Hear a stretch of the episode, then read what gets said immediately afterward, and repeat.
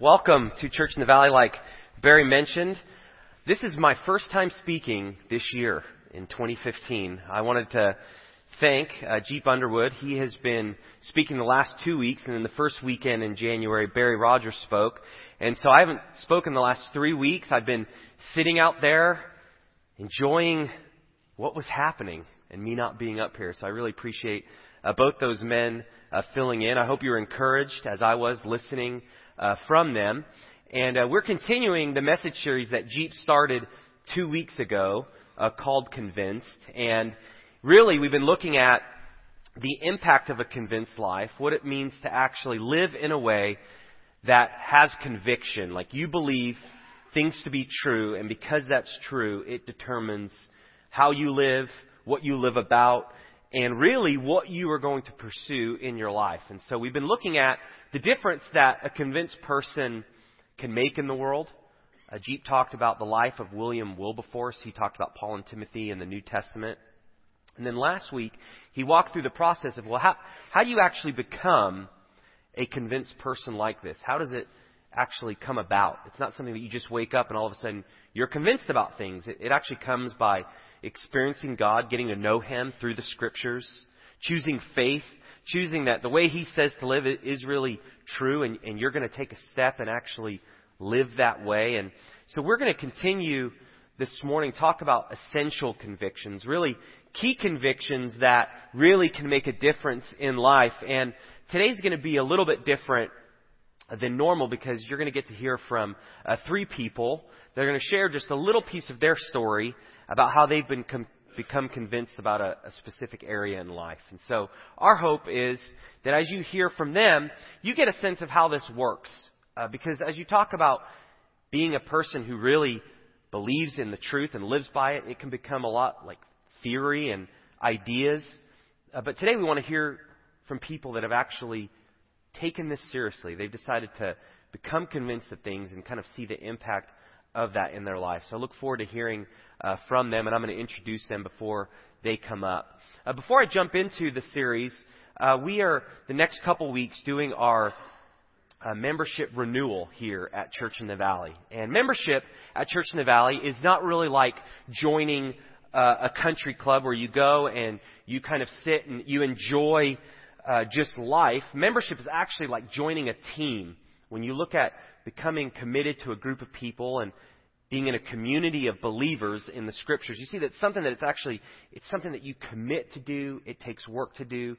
You have to actually fight for community. It's easy to isolate ourselves. It's easy to kind of pull back from a group of people and try to do life by ourselves. But here at Church in the Valley, we want for people to always have consistent opportunities to join the team and also to communicate to us that they want to continue on the team. And so, uh, for the next couple weeks, you have an opportunity, if you are a member of Church in the Valley, uh, to renew your membership. And what that means is, is that you want to continue for another year to help us accomplish the mission that God has given us. And that really is to help all people to become fully devoted followers of Jesus Christ. And we do that a lot through different things. A lot of things happen behind the scenes that our members are committed to doing. A lot of things happen in groups, like Barry mentioned. But the bottom line is, when you join Church in the Valley, you decide that you really want to run with a group of people, and you want to be committed to the group of people, and they want to be committed to you. And there's a sense in which we're really going to do what the Lord asked us to do. And so, if you are a member, I just wanted to thank you for your faithful service to Church in the Valley. Uh, we could not do what we do without all of you. And we have a small staff here at the Alhambra campus, and we have so many people that come alongside us that pull and join hands and decide we are going to move forward together. We're going to push back the darkness with the kingdom of light. And I just wanted to express my appreciation for all of you who do that, who continue week after week to serve, to help, to meet the needs of the community, to meet the needs of the people, and who are faithful members. And so, if you want to continue in your membership with Church in the Valley, you'll see a form uh, that you'll find in your program. If everyone pulls that out right now as I speak, you'll see it's like a half sheet, and it says 2015 membership renewal. And you'll find uh, kind of what that means, and on the back of that is the membership commitment. And so if you are a member or you're not a member, I encourage you to read that because if you are a member, this is again what the commitment is based on. And if you're not a member, that will give you a clear picture of what it takes to become a member of Church in the Valley. And we're actually not an exclusive club. Uh, we want to be inclusive. Uh, we want to invite as many people to join in our membership as they feel led by God. So as you pursue God, and you make Him the boss of your life, oftentimes you find that you really do want to jump into a church and become committed to that group. And so we encourage you to do that. But for the next few weeks, I'd like you to pray about uh, renewing your membership. If you're already in, you know I want to continue in that, then you just fill out that form and you can drop that in the offering as that comes by. And as I mentioned, if you're not a member of Church in the Valley and you'd like just to find out what it means to join the team, uh, there's a place for you to check that as well on the front of the card. So if you could fill that out, if you need a pen, there should be some on the aisles if you didn't get one. But I encourage you as you fill out your connection card, and you could fill out, that out as well. That will be a great help to us. And so please uh, feel free to do that before you leave today. Uh, so, like I mentioned, we're continuing uh, with this idea of living a convinced life. And what you find about living a convinced life is it actually does provide direction and I think all of us would, would agree that we prefer to kind of know where we're headed in life. Uh, the opposite of convinced is to be unconvinced or uncertain. And if you're ever uncertain about something, you have a sense of you're not exactly sure uh, what, what you should do. And you're not sure if you should do it, if you shouldn't do it. And uncertainty actually leads to a lot of confusion. And when you're dealing with the serious things of life, kind of what I should live for, what's the most important, what is really valuable, what's not that valuable, it, it really helps to have clarity. It really helps to have kind of this sense of certainty, knowing I'm moving in a certain direction. In fact, certainty and being convinced is, is a mark of maturity. And in Scripture, as you become convinced of how God works in the world, you actually become spiritually mature as well.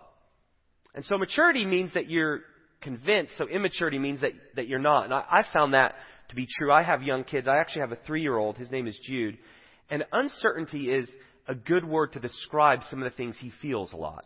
Like in the morning, I'll ask him, Hey Jude, buddy, what, what would you want for breakfast? And the typical answer I may get is, you know, I'd like yogurt, but I don't want yogurt. Okay.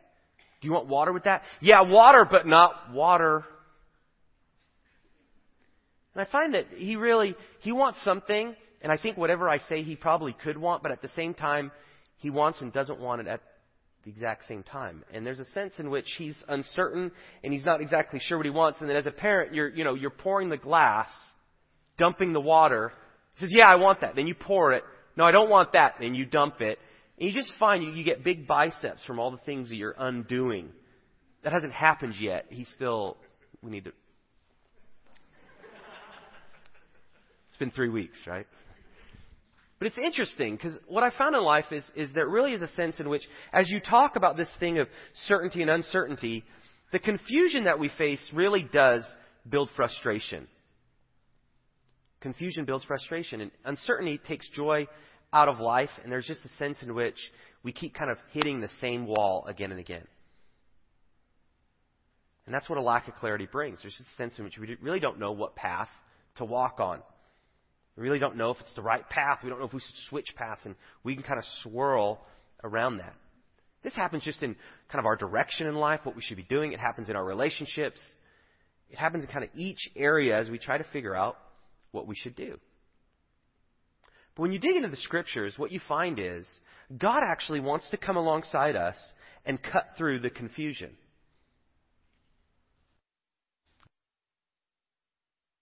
He wants to lead us. He wants to direct us. And as you begin to do life His way, you realize that, like Jeep talked about, He's not coming to stubbornly force us to do things His way. God comes, actually, in a way that allows us in our free will to choose the direction we want in life. And God is graciously waiting for us to realize that we're confused a lot. And deep down, we may seem like we have it all together, but we're still trying to figure out what's going to happen to us in a few years. There's a sense where we're all, we're all in that place. We're all a little confused at times. And so God comes along and He directs us. And He brings us to a place where He shows us what it means to live with a certainty about life. And it happens as you get to know Him. And so what I want to do is I just want to walk you through a passage really briefly that I think communicates what it means to live a convinced life. And then we're going to hear from people, three people that are going to kind of illustrate this from their own lives. And so, like I mentioned already, becoming a convinced person is a mark of spiritual maturity. There's a passage in Colossians which I think is helpful to describe kind of the process of how you remain convinced over a period of time. And it kind of has this picture of you get to know God, you continue to get to know God. You walk with God and you continue to walk with God. You continue to do life His way. And it's up here on the screen. It says, Therefore, as you received Christ Jesus the Lord, so walk in Him. Okay? So as you've received Him, there's a sense in which you've chosen that you want to be about what God is about. You want to do life His way. So if you want to be a convinced person that lives with conviction about what's really right, about how God has designed the world, you have to receive the Lord Jesus. You have to decide to do life His way. And so, so as you have received Him, so walk in Him, rooted and built up in Him, as established in the faith. So you see some keywords rooted and established. There's a sense in which once you've received Him, you want everything in your life to point back to Him. You want all the resources you have to gain their power from Him. He's the source for life. He's the source for movement and direction. He's the source for how we know where to go and how to get there. This is what this means. So, established in the faith, just as you were taught, abounding in thanksgiving. And then check this out. It says, See to it that no one takes you captive by philosophy and empty deceit according to human tradition. So see to it that no one takes you captive by philosophy or human deceit. There's a sense in which people are always going to be coming with new ways for how life works, new improved success, new improved fulfillment, new ways to getting ahead. And the scriptures are saying, wait, don't forget who you were rooted in. You're rooted in the Lord Jesus. Continue in Him. And you have to fight against this according to human tradition, according to the elemental spirits of the Word, and not according to Christ. For in Him the whole fullness of deity dwells bodily. So there's three things you see going on here. And these three things, I think, capture what it means to live a convinced life. These three things show you that this is the mark, and it's found in this scripture. And you'll see it there on the screen. So spiritual maturity grows over time as we live by the Lord's desires. Living by the Lord's desires means that we really want to set us our lives about doing what He wants to do. We want to do life His way. That's what it means. Therefore, as you receive Christ Jesus the Lord, so walk in Him. And so you want to live by what God says. And how do you find out the Lord's desires? You actually have to get to know God. And how do you get to know God? Well, you have to actually read the Scriptures. You have to pray to Him. And as you find out what the Lord wants, you have to choose to do it. But that's why you have to continue in what you've received, because we can only choose to do the Lord's desires by the power which God gives us. We can't do it by our own effort. And continually, this is a challenge to me. I continually face challenges in relationships, face challenges at work, stresses, sickness, whatever I have on my plate, and it can be overwhelming. And every time I choose to do things out of my own strength, it, it doesn't do well. It doesn't go well. But every time I say, God, I, I need your help. I need to continue in you. I need to get my strength from you. He, he provides the help I need. That's what it means. You, you live by His desires. Then you depend on God. You See that in the second part. Rooted and built up in Him and established in the faith. There's a picture here of a tree. And that's quite an extensive root system that doesn't really do justice on a, on a picture. But this idea of rooted is something that it, it goes de- down into the earth, and that's where it gets its nutrients. And the Christian life is like this. Oftentimes you see the leaves on the outside, and depending on the season of life, we have more leaves than others, and we could be feeling like I'm a withered winter tree, or sometimes we feel like it's summer and life's going great. There's always a sense in which a follower of Christ realizes that growth and maturity is always coming from the roots that are linked to the Lord Jesus. The roots are always there. And so there's this dependence that we always choose.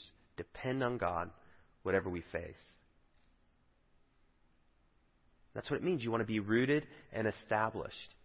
Not human tradition, not by the things that may seem to make sense to culture, may seem to even make sense to us, but really what that makes sense according to what the scriptures say. In the last part of this passage, you see, you start with Christ and you screen wrong thoughts and ideas. We all have ideas every day about how we want things to go. And we also have ideas very regularly about what we want to do in life. But there's always a sense, as a follower of Christ, to live convinced, you have to make sure that your ideas actually represent the right thinking. They actually represent what is true, what is right. You've had an idea and made a choice based on that idea and you've told yourself, what was I thinking? Have you ever said that like out loud? What was I thinking? I have so many times. I've even just, you know, out loud to myself, that was really dumb. Do you talk to yourself? I'm the only one. I'm talking to myself right now. But I sometimes do. It's just, what was I thinking? I thought it was going to go a certain way, and it, it didn't. I can make some really bad choices. Continually, I can make really bad choices. But there's a sense in which to be convinced and to actually bring about the life that God wants me to live, I can't just abandon the scriptures. I can't abandon God's way. I have to stay close. That's why rooted, being rooted is so important. I have to stay close. There's a pull on us all to kind of figure out shortcuts in life. And certainly at work, as you're working on a project, a shortcut, if it helps the efficiency of the team, that, that's good. But shortcuts, when it's right or wrong, can get us into trouble. But many times there's a pull in us because we want what we want. We just want to find the easiest way to get it. And in Scripture, a convinced person realizes that any time I deviate off the path of living righteous before God, doing what is right, saying what is right, thinking what is right, I'm in trouble. So a convinced person wrestles with this continually. I've got to live by the Lord's desires. I have to depend on God. And I have to start with Christ. And I have to, I have to screen the wrong thoughts and ideas that always bombard me. And screening is just, is that really true? You just have to ask yourself. Is what that person said, is that really true? Is that idea I read, is that really true? And the way you know is you have to compare it to what the scriptures say. So you'll get a sense, as we've been talking about convinced, there's a thing where you always have to, again and again, get to the Scriptures. Get to the Scriptures. It's the filter. And that's why reading the Bible is so important. And I encourage all of you to do it. Because without reading the Scriptures, you don't really have the filter. And so you could be getting rooted in a lot of different things. But if it doesn't all gather under Jesus Christ, we run into problems. We're uncertain and we're not sure kind of how to move forward in life. And so I just wanted to give you this because I think this kind of captures three things that over time we each have to work on. And this is kind of the, the pattern of walking with God. As you do this, as you depend on Him, and as you start with Christ, certain convictions come out. And you become convinced of certain things. And we're going to hear from three people uh, this morning. They're going to just share kind of a key area that they've become convinced about. And what you'll hear is different things like, you know, God is, is real. God is in control. God actually cares. God can change me. God is training me. You'll hear all these things, and what you find over time is the person that's convinced is banking on that being true, that God is real. God is in control. God is in charge. And what you'll find is as they share, I encourage you to listen. How did that, what they share, impact their life? And so I want to invite John Rickert up. John, if you could come up. John's going to share kind of just an area in his life that he's become convinced of uh, over time. And John has been a member of Church in the Valley uh, for quite a few years. He's a USC graduate and he works uh, in architecture currently. Uh, John also uh, leads our sight and sound team here at Church in the Valley. So the fact that my mic is on is part of his leadership uh, here at Church in the Valley. And so John has agreed to share. And uh, after that, I'll introduce a couple more people. So, John? Thanks, Alex. Uh, one of the things that God has really helped me to become convinced in, just really taught me over the years, is the fact that He has a plan for our lives and that He has the power to bring that about just because He really is in control. And we can see that truth in Proverbs 19:21 where it says, "Many are the plans in the mind of a man, but it is the purpose of the Lord that will stand." I first memorized that verse in uh, college when I was a part of Christian Challenge, and just throughout the years, God has continued to grow in me and helped me see the truth of that as I've gone through life. It's really helped encourage me and help me to really trust in Him through the different circumstances that have come up in life. Um, one major circumstance way that God, looking back, God has really kind of helped me to see that happened in the last few years of my time at USC. Um, as many of you know, I, uh, in my junior year, I actually joined the USC football team, which was at that point the two-time national championship defending team. Um, I had the honor to be a part of probably what's arguably one of the best football teams in college history. Um, but here's the thing, like that sounds impressive, but here's the thing, is when I went to USC, that wasn't my plan to be a part of that football team, and I can tell you, it wasn't the plan of those coaches to have a guy like me on that football team. Like, not at all. Um, but it was God's plan. It's what He had in mind. Um, to give you a little backstory, I've played sports almost all my life, various sports, but I don't think I could ever really have been called an athlete. I was never really good at any of the sports that I played. Um, if you would have asked any of my coaches, cross country, basketball, my football coach, any of them, if they ever thought I would have played college football, let alone at USC, let alone at that time in USC's history, they would have said, no way. Like, I'm a big guy, but actually one of the things that I've really struggled with in sports is that I'm far too timid. That doesn't work well for college football when you're an offensive lineman. It just doesn't work. Um, you know, even in fact, um, when I applied to college, um, before I knew I was going to USC, I was planning on going to Wheaton College in Illinois, and I actually thought, you know, maybe I could play football there. So I went ahead and gave them my game tape, and I was visiting my, uh, I think my sister at the time, who was on campus there, and I went and visited the football office, and they'd watched my game tape, and they politely said, no, thank you. You know, if you come here, we do not need you on our football team. So that kind of shows you Wheaton College is just not up to the caliber of USC, even when USC isn't at its peak. Um, so I ended up going to USC. About my junior year, one day, Neil Walker, um, another student named Derek Cushman and myself got together, and we just wanted to spend some time praying. And during that time, I don't remember who, but someone prayed that God would really just give us an opportunity to reach out to the athletes on campus. Um, later that year, after Challenge, we were all hanging out in Wendy's, and Ray Armenta, who used to be a staff member on Christian Challenge, had a Daily Trojan and pointed out to me this ad net that says football tryouts. And he's like, So, you going to try out? I don't remember what I said. I don't think I said anything.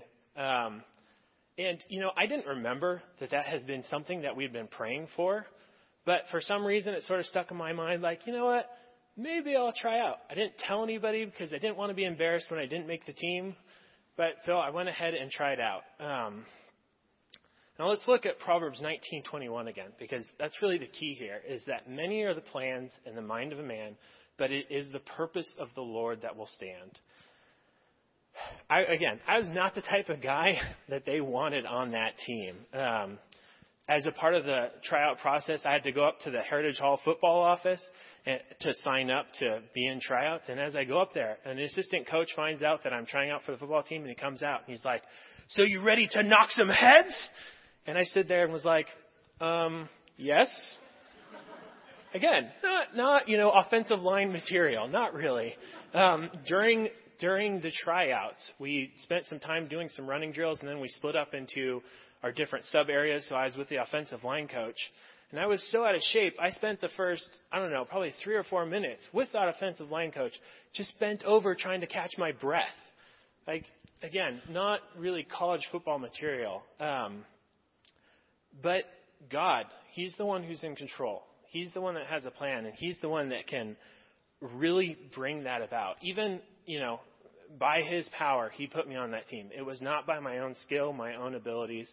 Um, and even when I was on the team, you know, I actually faced some opposition from uh, one of the assistant coaches. But again, it was God who wanted me there. So it was God who was able to even keep me there.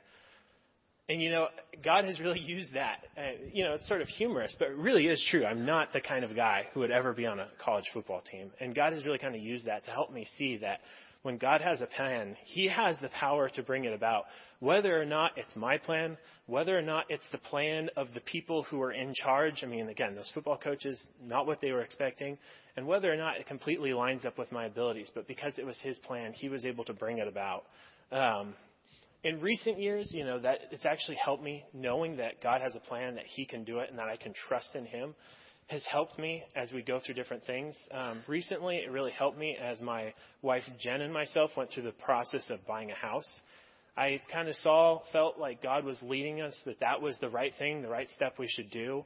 Um, and although it was something I was excited for and wanted to do, it was also something very scary, you know, to go buy a house. It's it's a lot of investment and uh, a lot of years and just a lot of uncertainties because you can check out a house, but working in architecture, I know all the little things that can be wrong and, you know, it just can get kind of scary. But seeing that that's where God seemed to be leading, we just trusted in Him and moved forward in that. You know, we prayed that God would lead us to the right house, that He would help us to sell our condo.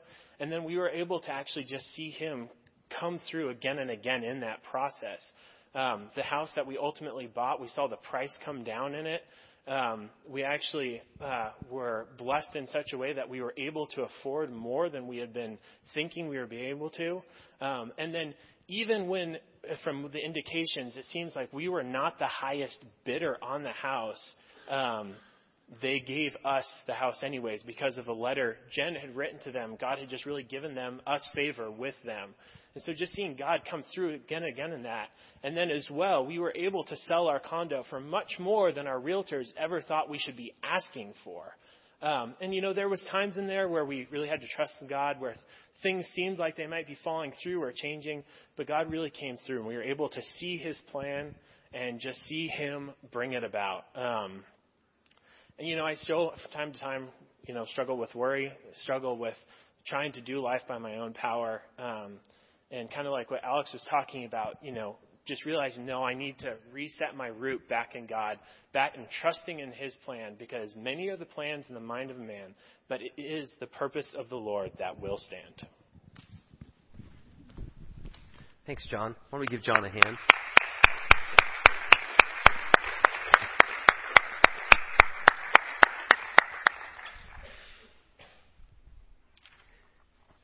John is he's very humble, but he's still big enough to crush most of us. So, just thought I'd add that. Next, uh, we're going to hear from Stacy Klepsik, and Stacy uh, and her husband Mark have been a long members of Church in the Valley as well. Uh, Stacy has really helped us in so many ways through the years. Um, when I first came on staff, I just remembered this yesterday uh, Stacy was our bookkeeper, and so she has helped in so many different capacities at uh, Church in the Valley, and so she's going to share a little bit of her story as well.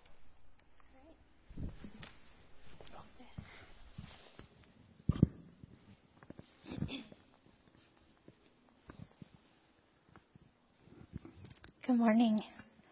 Thanks, Alex, for the intro. Uh, one of the truths that I've become convinced of is that God will take care of me as I follow Him and as I reach out to lost people. My spiritual journey began when I was part of Christian Challenge at USC. Neil Walker helped me come to faith in Christ, and he challenged me to share my faith with my peers. That concept was scary to me at the time.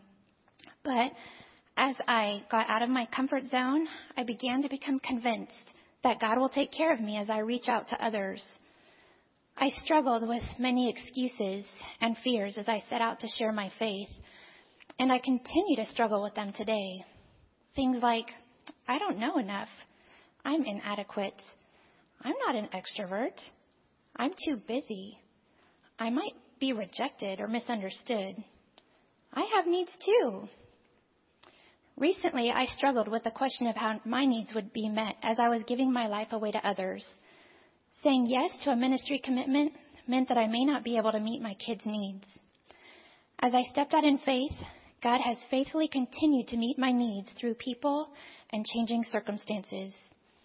When we allow others to serve us, it opens the doors into their heart.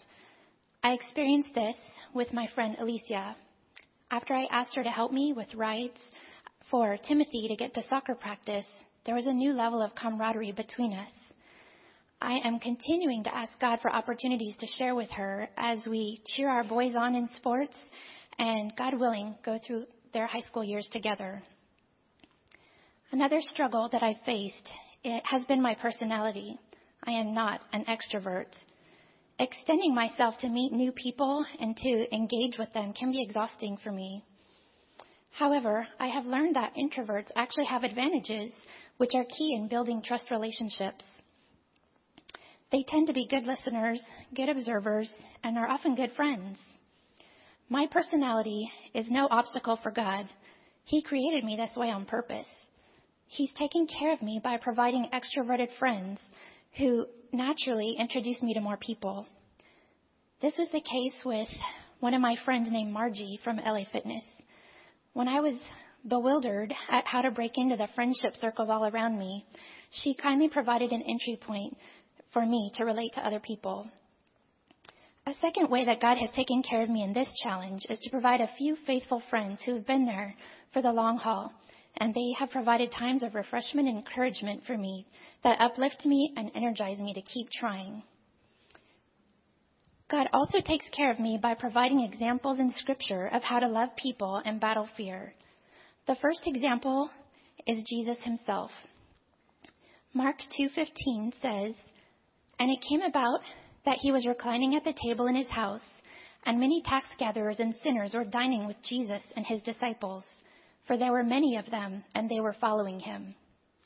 Jesus must have been fun to hang out with for so many tax gatherers and sinners to follow after him.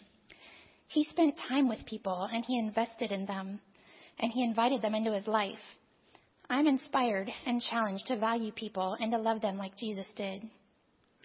The second example is Paul, in 1 Corinthians 2 1 through 3, Paul says, And when I came to you, brethren, I did not come with superiority of speech or of wisdom, proclaiming to you the testimony of God. For I determined to know nothing among you except Jesus Christ and Him crucified. I was with you in weakness and in fear and in much trembling. I can relate to Paul's fears in the midst of reaching out to unbelievers. What I find helpful is examining what Paul did about his fear. We see in Ephesians 6:10 that he prayed and he asked others to pray for him. The final example is from Peter and John. These guys were imprisoned for sharing their faith. I might have been tempted to give up, but not them. Their response, recorded in Acts 4, was to worship God. As they focused on who God is and what He's done, their fears melted away, and they were energized to carry on with the mission. Still, what if I fail? When I miss an opportunity, I don't despair. Instead, I prepare. Instead of beating myself up, I think through how I should have responded. Then, if the opportunity comes up again, or a similar one, I'll be ready.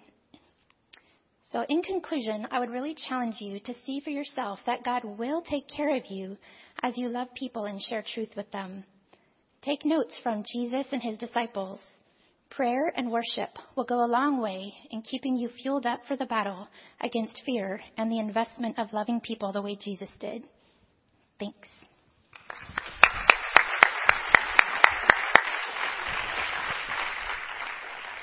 Thank you, Stacy.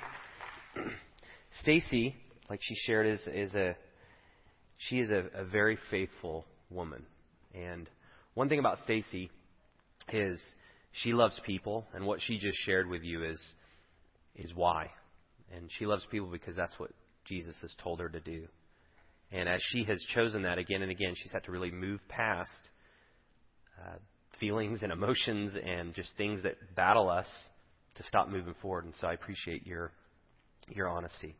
Um, I want to introduce last uh, Neil Walker, and it's interesting. John and Stacy both mentioned this guy right here who's about to share with us. Uh, this is Neil Walker.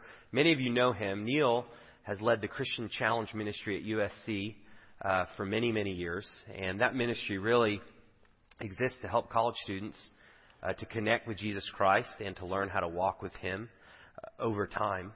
And one of the things you'll find as you spend time with Neil is that he is a man of faith who takes God seriously. And that really has happened over time, again and again, him choosing that, that God's way really is best. So, Neil, we look forward to hearing from you.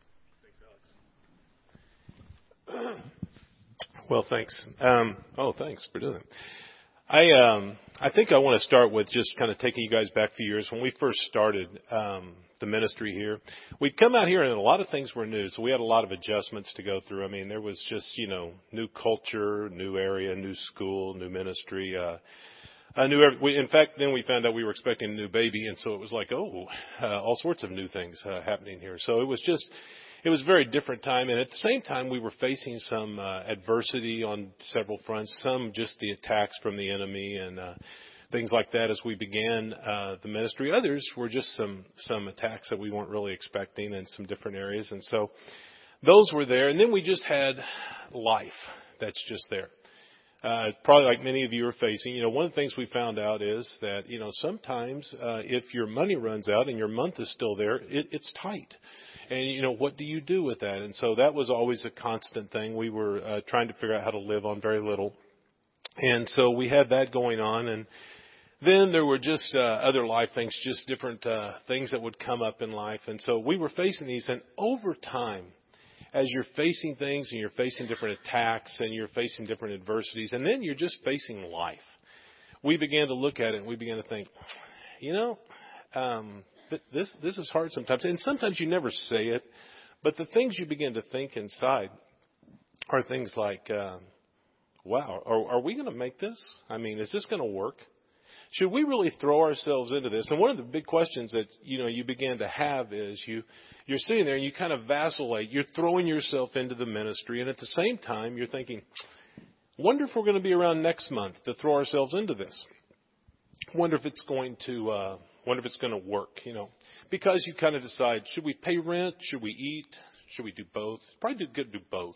And so, you know, it's just different things back and forth like that. But that was going on for quite a while. And so, um, this was uh, in the fall of um, 1989. And uh, most of you don't remember that because you weren't alive, but it was uh, true. In the fall of '89, we were there, and so we were uh, we were uh, um, trying to figure out what to do. And so I asked Melinda one day, I said, Hey, Melinda, what do you think you want for Christmas? And she said, uh, Oh, well, I'm glad you asked. You know, I was thinking I want a dryer. And I thought, a dryer? She like like a hair dryer. She know like a clothes dryer. And I thought, uh, because I, I, I was really thinking, you know, I was thinking more along the lines of a sweater, uh, because I knew that those were on sale and they were cheap. And uh, she was like wanting a dryer, and I thought, don't you like though that it's when we moved out here, the dryer we had we had to get rid of because it, you know, we had gas in the house and not uh, electric, and it was old anyway. Trust me, it was on its last leg. So I was sitting there, and I said, oh, a dryer, and she goes, you know what else I want? I thought, else? Good night. Who do you think you're married to? Uh, you know, and she said, you know, I'd like a rocking chair. And I thought, oh, good for you. Uh, and so, uh, we're sitting there, you know, and, and about that time, as, as I was going through this, I was reading this verse in Matthew 6, 25 through 33. It says, For this reason I say to you, do not be worried about your life as to what you will eat or what you will drink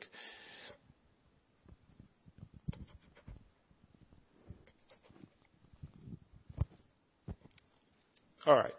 Suck it up. Okay. as to what you eat or what you will drink, nor for your body as to what you will put on. And basically, the gist of this thing is this. He says, you know what? Your life is worth much more than that. Good night. Look at Solomon. Look at the flowers. Look at everything else. He says, seek first the kingdom of God and his righteousness, and all these things will be added unto you. I am a girl sometimes. My gosh. And so, um, so, um, no offense to girls. Uh, but you know, uh, so anyway, the long and the short of it is we're going there, you know, and, and so I'm thinking about this, and at one point Melinda's telling me this, and I'm thinking, oh, maybe I should go out and charge this stuff. And I thought, no, good night. Then I have to pay for it. And uh, I knew, you know, we were so broke we couldn't pay attention. That wasn't going to happen. So I kept thinking about this, and I thought, well, and so Christmas comes, Christmas goes, and Melinda got a really nice sweater, and she really liked it, and quite frankly, she still has it, I think. But um, she had this sweater, and so uh, you know we're there, and it's about oh probably two or three days after Christmas is over, and we have these friends in church, and they said, uh, "You've got to come see our new house," and we go, "Cool." So we went over to see their new house, and they're there, and they said, "You know, it's a great house. There's only one problem." I said, "Oh, what's the problem?" He goes, "All electric." I said, "Why is that a problem?"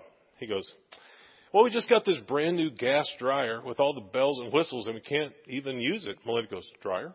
And, uh, you know, the guy goes, um, yeah, he goes, we're just going to get rid of it. I guess he goes, you guys need a dryer? And I was like, what? We could use, yeah, I mean, how much do you want to sell it for? He goes, you can just have it. I said, no, no, you said it's brand new. I mean, we need to pay for it. He goes, okay, how much money do you have on you? I said, ah. I had a 20 and a 1. He goes, well, I can't leave you without any money pick one and give it to me, and I'll take the. You can have a dryer. I gave him the 20. Uh, be encouraged. And so, uh, you know, we got the dryer, took it home, and I'm sitting there and we're hooking it up. And this girl from SC had taken Jennifer out to the movies. She comes back and she goes, Oh, that's really great. She goes, By the way, if you guys know anyone who need a baby bed, and Melinda goes, What? And she goes, Yeah, do you guys know anyone who needs a baby bed? Well, the baby bed that had gone through our first three children had gotten destroyed in the move out here. The movers had broken two of the legs off of it. And we kind of thought the baby wouldn't want to lay like that. So, you know, we thought, okay, probably need to get a new baby bed. And so she said, yeah, this woman has one for free. And Melinda goes, what do you think? And I thought, oh, it's probably going to be one of those Bambi baby beds. It's green after 14 children with little teeth marks all over the, and you know, I thought, ah. And so she said, well, you ought to look at it. So I said, okay. So I go up to look at it, and the girl says, uh, I said, how many children do you have? And she says, uh, just one. I thought, really? And she said, yeah. She said, we're just getting rid of it. She goes, because the baby was in it for like nearly nine months. Really? And so we're getting that, and um, I'm getting it out of the garage with her husband. Turns out to be a Jenny Lind baby bed, exactly like the one we had. Exact, Except it was a step up. And I thought, wow.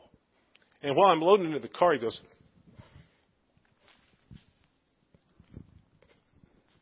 Stop it. He said, um, Could you use a rocking chair as well? Rocking chair. So, we go home. And, uh, you know, I'm trying to figure out how to put the baby bed together while Melinda's sitting in her rocking chair listening to the dryer. And, fun time. What I became convinced of, though,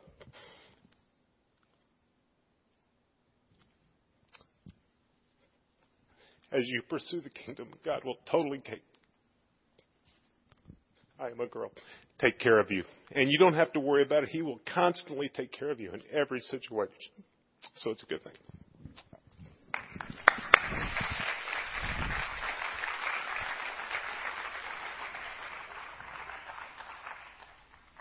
Thank you, Neil. What what you just heard there are uh, experiences, and even even as Neil shares, and he is tearing up. What you're seeing is a recollection of a God who's come through, and that's what God does. You choose to do life His way, and you step out in faith, and you see God come through, and you build experiences, and then those experiences become the very thing that you continue to choose again and again. God came through for me in 1989. God came through for me in 1998, in 2008, and you see that that's what God does. As you trust Him and as you're rooted in Him, again and again, He comes through. And so I hope those were, were helpful to you. Uh, we are about out of time, so really quickly, I'd like to ask you to finish filling out that connection card if you haven't yet. And on the back of that are some next steps that you can take. Uh, I think the most important step I would encourage you to take today is sign up for a group if you're not currently in a group. This is one of the key ways that you can begin to build community with people and to, with a group of people, learn how to experience God. And so if you're not in a group and you're not at Christian Challenge like Barry mentioned, and you're just looking for a place where you can connect, I encourage you to sign up for a group today. Get to know a group of people where you can begin to learn how God works. And I, I encourage you, that will really be a helpful thing in your life. So as you finish uh, filling that out, I'm going to pray. We're going to receive our offering, uh, sing a song, and then uh, you'll be dismissed. You can drop that stuff in there. So let's pray together. God, thank you for just the testimonies of these people who have had experiences with you and they've seen you again and again come through. Uh, knowing that, that your plans come about, knowing that you're in control, you provide for us, and knowing that again and again, you don't rip us off. You give us exactly what we need when we need it. And so I thank you for their lives. And for the lives uh, of all of us, as we choose to do it your way, you really do make a difference. And so we, we want to celebrate the fact that you come near to us and you make a difference in the here and now. And so we thank you for that, Lord Jesus. In your name, amen.